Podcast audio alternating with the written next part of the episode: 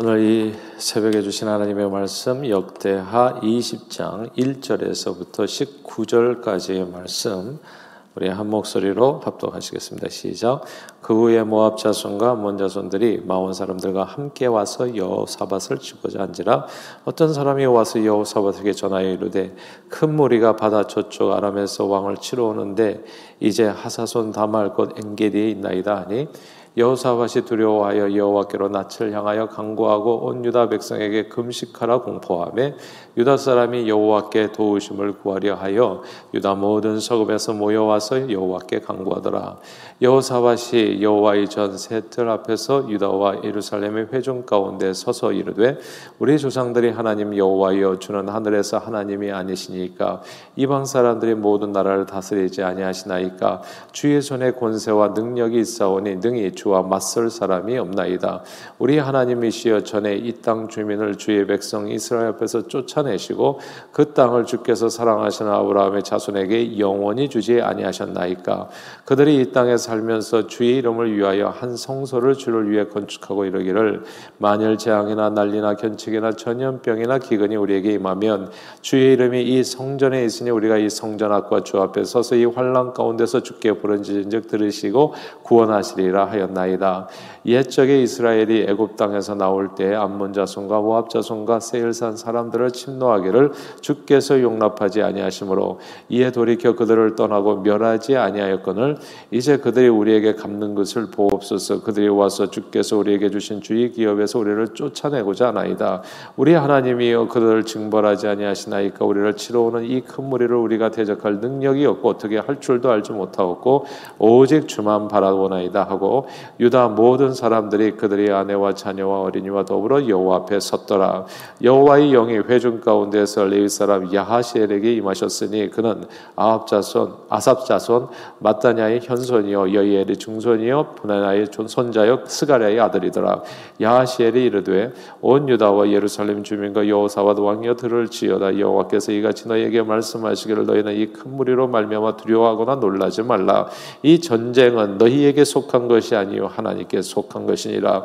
내일 너희는 그들에게로 내려가라. 그들이 시스 고개로 올라올 때 너희가 골짜기 어귀 여루엘 들 앞에서 그들을 만나려니와 이 전쟁에는 너희가 싸울 것이 없나니 대열을 이루고 서서 너희와 함께한 여호와가 구원하는 것을 보라. 유다와 예루살렘아 너희는 두려워하지 말며 놀라지 말고 그, 내일 그들을 맞서 나가라. 여호와가 너희와 함께하리라 하셨느니라. 하매 여호사밧이 몸을 굽혀 얼굴을 땅에 대니 온 유다와 예루살렘 주민들도 여호와 앞에 엎드려 여호와께 경배하고 그아 자손과 고라 자손에게 속한 레위 사람들은 서서 심히 큰 소리로 이스라엘 하나님 여호와를 찬송하니라. 아멘.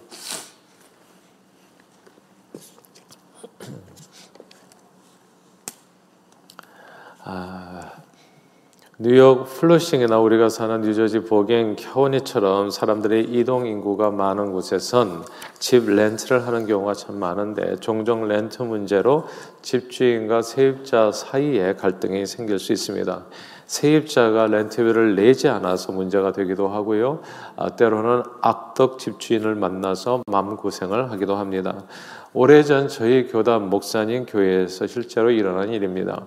한국에서 이민 온 지 얼마 안 되신 분이 교회를 정하고 열심히 신앙생활 하면서 집을 rent해서 어렵게 생활을 시작하셨는데, 이민 생활을 시작하셨는데, 이 아이들이 점점 점점 몸이 자라고 키가 자라잖아요. 그러니까 이제 아이들 때문에도 이사를 하게 되셨습니다. 보통 집을 rent하려면 security deposit을 두 달치 하고 아, 또 이사할 때 별 하자가 없으면 security deposit을 대부분 이제 세입자에게 돌려주게 되어 있습니다. 아, 그런데 세입자가 집을 험하게 사용하게 되면 집주인은 사실 못 자국 하나하나의 모두 비용을 아, 부과해서 security deposit에서 그 비용을 어, 제할 수 있습니다.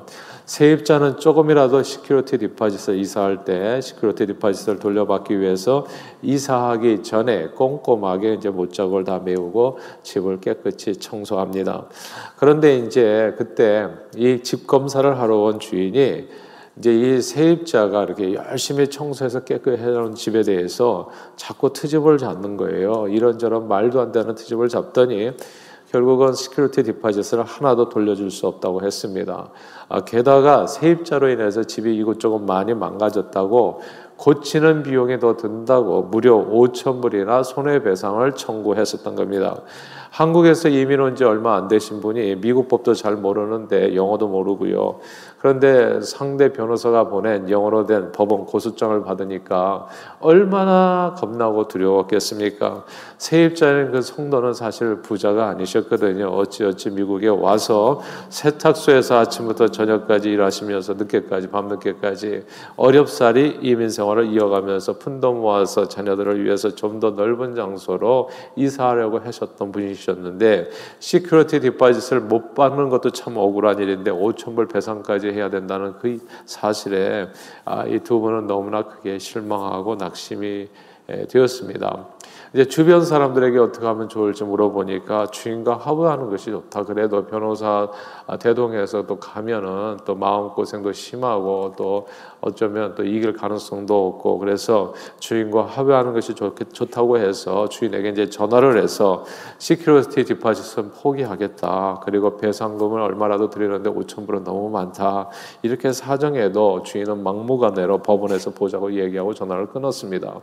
아, 변호사를 사용 할 돈도 없고요. 이 세입자는 그저 아, 이제 망연자실해진 거죠. 뭐 하염없이 눈물만 나오고 살다 보면 우리가 뜻하지 않게 원하지 않는 싸움에 휘말릴 때가 있습니다. 내가 싸움을 시작한 것도 아니고 피차 물고 먹으면 멸망할까 주의하라고 어떻게든지 싸움을 피해 보려고 하는데도 불구하고 싸움을 걸어오는 사람들이 있습니다. 그러면 어떻습니까? 마음이 두렵고 떨리게 됩니다. 그때 우리는 무엇을 해야 할까요? 아, 오늘 본문의 이야기인데요. 어느 날 나라를 편안하게 잘 다스리던 남유다 여호사밧 왕에게 큰 시련이 닥칩니다. 주변 국가들이 연합해서 남유다를 침공하게 된 거예요. 수많은 대적 앞에 여호사밧 왕은 두려워졌습니다. 전쟁을 치르게 되면 어떻게 됩니까? 그냥 쌍방 간의 피해가 큰데 다치고 죽는 사람이 부지기수가 될 수 있습니다. 누군가는 과부가 될 수 있고 누군가는 자식을 잃을 수가 있는 거예요. 아, 그리고 전쟁에서 만약 패악이라도 할 것 같으면 어렵게 갖고 나오는 모든 터전을 송두리째 다 잃고 승자의 노예로 살아갈 수 있습니다. 모든 것을 잃고 목숨까지도 잃을 수 있는 전쟁은 그래서 너무나 겁나는 일이지요. 그런데 이 싸움을 피하고 싶어도 피할 길이 없어요. 내가 시작한 싸움이었다면 내가 멈추면 되겠지만 상대가 걸어오는 싸움이기 때문에 피할 방법이 없습니다. 이제는 전쟁터에서 이기는 수밖에는 없지요. 그러나 상대는 숫자가 많고 그리고 너무나 강했습니다. 이길 가능성이 별로 보이지 않았어요. 여호사와 왕은 너무너무 두렵고 어, 겁이 나게 됩니다. 사랑하는 여러분, 이와 같이 나의 힘으로 어쩔 수 없는 시련과 혼란을 우리 인생을 살다가 당하게 되어질 때 우리는 도대체 어떻게 해야 될까요? 근데 참으로 예수 믿는 게 너무너무 좋은 거예요. 왜냐하면 이런 것 시련과 혼란을 당했을 때 반응이 우리는 다르잖아요. 오늘 본문에서 여호사밧 왕은 지혜롭게도 크게 세 가지 어, 방식으로 이렇게 대처합니다. 근데 그 방식이 다 똑같은 방식인데 사실 기도입니다. 기도하는 방식 크게 세 가지였어요. 첫째는 금식 기도였습니다. 우리 3절 한번 같이 읽어볼까요? 3절을 읽겠습니다. 시작. 여호사밧이 두려워하여 여호와께로 낯을 향하여 간구하고 온 유다 백성에게 금식하라 공포함에 아멘. 여기서 여호와께로 낯을 향하고 금식하라 공포했다는 구절을 주목할 필요가 있습니다. 개인이나 혹은 국가적인 위기 앞에 그리스도인들은 언제나 금식하면서 기도하실 수 있습니다. 자신을 돌아보아서 기도하면서요. 내 안에 혹시 숨겨진 죄가 있는가? 이 전쟁에 나가서 나는 이길 만큼 이렇게 떳떳한가 이런 내용들을 갖다가 어려움이 닥칠 때마다 항상 자기 자신을 돌아보아 기도할 필요가 있습니다. 그리고 하나님 앞에 회개하고 식음을 패하고 전심으로 주님을 얼굴을 구하는 겁니다. 성경은 의인의 강구는 역사하는 힘이 많다 했습니다. 특히 금식하며 드리는 기도를 하나님께서는 외면치 않으십니다. 에스더서에 보면 하만의 강교로 인해서 온 유다 백성들이 외국 땅에서 다 죽게 되었을 때 에스더 왕비가 금식 기도하고 왕 앞에 나가지 않습니까? 그때 하나님의 은혜로 에스더 왕비는 자기 자신을 구원했을 뿐만 아니라 자기 백성들을 모두 자기 민족들을 민족을 다 구원하게 됩니다. 우리는 겁나고 두려운 상황 속에서 언제나 금식 기도로 주님 앞에 나아갈 수 있습니다. 그래서 혹시라도 저와 여러분들의 삶에 이런 어려움을 겪는 경우가 있다면 금식 기도로 주님 앞에 나와 승리할 수 있게 되기를 주 이름으로 축복합니다. 자, 첫째는 금식 기도고요. 두 번째는 합심 기도입니다. 우리 4절 같이 한번 읽어 볼까요? 4절 읽겠습니다. 시작.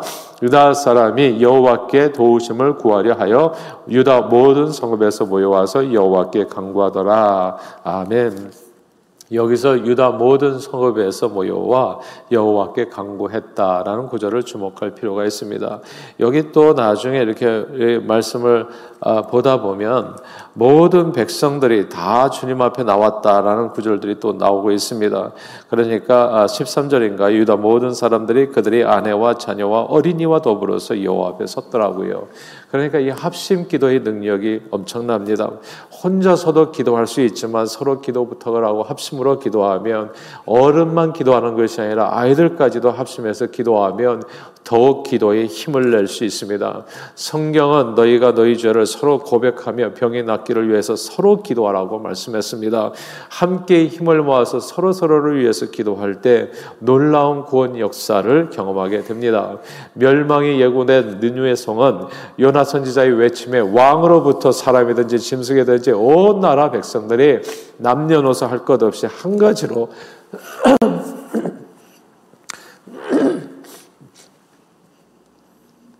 한 가지로 금식하며 회개하며 하나님께 구원의 은총을 간구했습니다. 그러자 하나님께서 뜻을 돌이켜서 저들을 멸하지 않으셨습니다. 합심 기도의 능력은 참으로 놀랍습니다. 사도행전 12장에 보면 헤로당이 야고보 사도를 죽이고 베드로를 옥에 가두지요. 온 교회가 그때 베드로 사도를 위해서 합심으로 기도했다 했습니다. 그러자 놀라운 일이 벌어졌습니다. 원래 베드로 사도가요 감옥에 갇힐 때 두 군인 틈에 갇혀 있었거든요. 두 군인 틈에서 쇠사슬에 매여 있었고 왜냐하면 내일 이제 사형수니까요.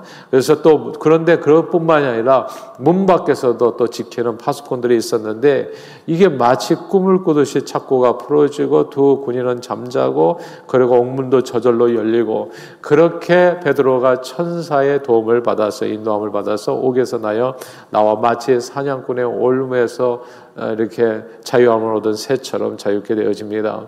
합심 기도의 능력은 놀랍습니다. 아, 저희 교회 어느 셀 목사님은 이 코로나 기간에도 제가 보니까 참 존경스럽더라고요. 늘 이 셀 모임을 열고 온라인에서 이렇게 모임을 가지셨는데 기도에 힘쓰시더라고요.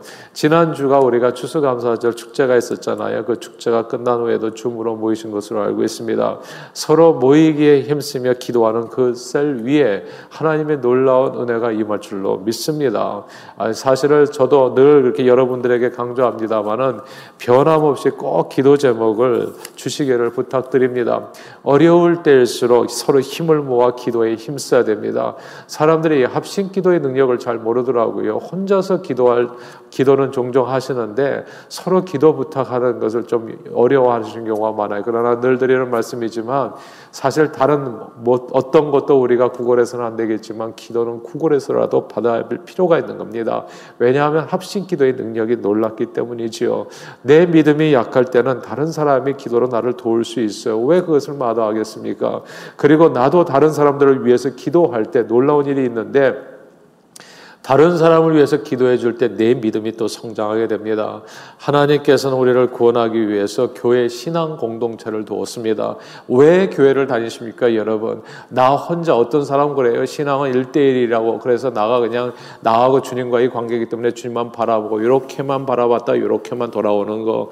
그러나 하나님께서 그럴 것 같으면 교회 두지 않으셨을 거예요. 교회를 둔 것은 합심 기도입니다. 함께 할 수 있도록 어, 혼자서는 패하겠지만 둘이서는 능히 당하나니 삼겹줄은 쉽게 끊어지지 않는다고요. 함께할 때 하나님의 역사가 나타나는 것입니다. 하나님께서는 우리를 구원하기 위해서 교회 신앙 공동체를 두었습니다. 셀 모임은 아시는 대로 기도 모임입니다. 늘 서로의 근황을 나누고 기도 제목을 나눠서 서로를 위한 기도에 힘쓰는 거지요. 그때 모든 환란에서 이기고 승리하게 됩니다. 이런 합심 기도를 통해서 여러분의 삶에 임하는 모든 환란과 어려움을 이기시고 예수 이름으로 이기시고 승리하시는 저 여러분들이 다 되시기를 주 이름으로 축원합니다. 세 번째는 성전 기도입니다. 구절을 같이 읽습니다. 구절입니다. 시작. 만일 재앙이나 난리나 견책이나 전염병이나 기근이 우리에게 임하면 주의 이름이 이 성전에 있으니 우리가 이 성전 앞과 주 앞에 서서 이 환란 가운데서 죽게 부러지는즉 들으시고 구원하시리라 하였나이다. 아멘. 여기서 이 성전 앞에 서서 환란 가운데 죽게 부르짖은즉 들으시고 구원하리라. 이 구절을 주목할 필요가 있습니다.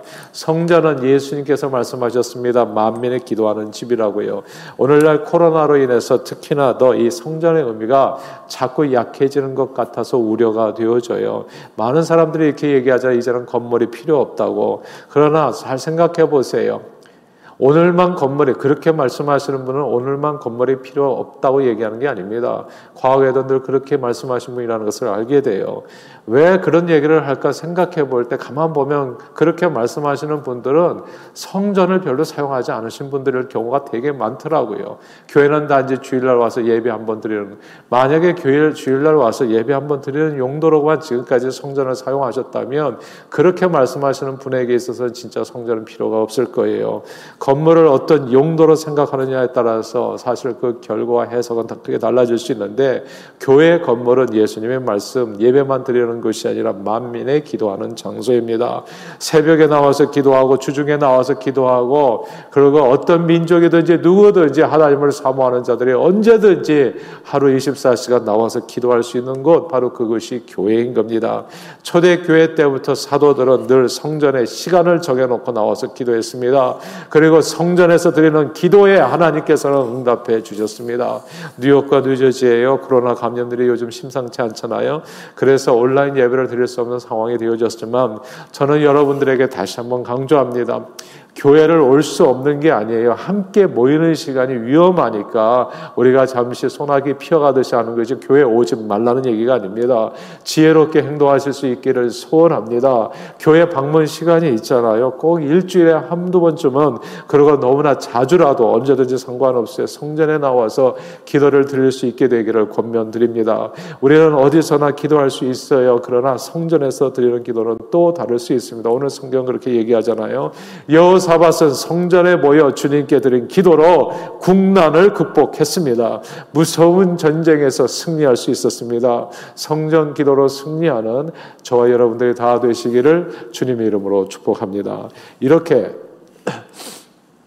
하나님의 사람들이 자기를 돌아보면서 금식 기도, 합심 기도, 이 성전 기도를 드리게 되면 어떤 일이 벌어질까요? 놀라운 일이 벌어집니다. 그 말씀이 오늘 보면 15절입니다. 15절 읽겠습니다. 시작.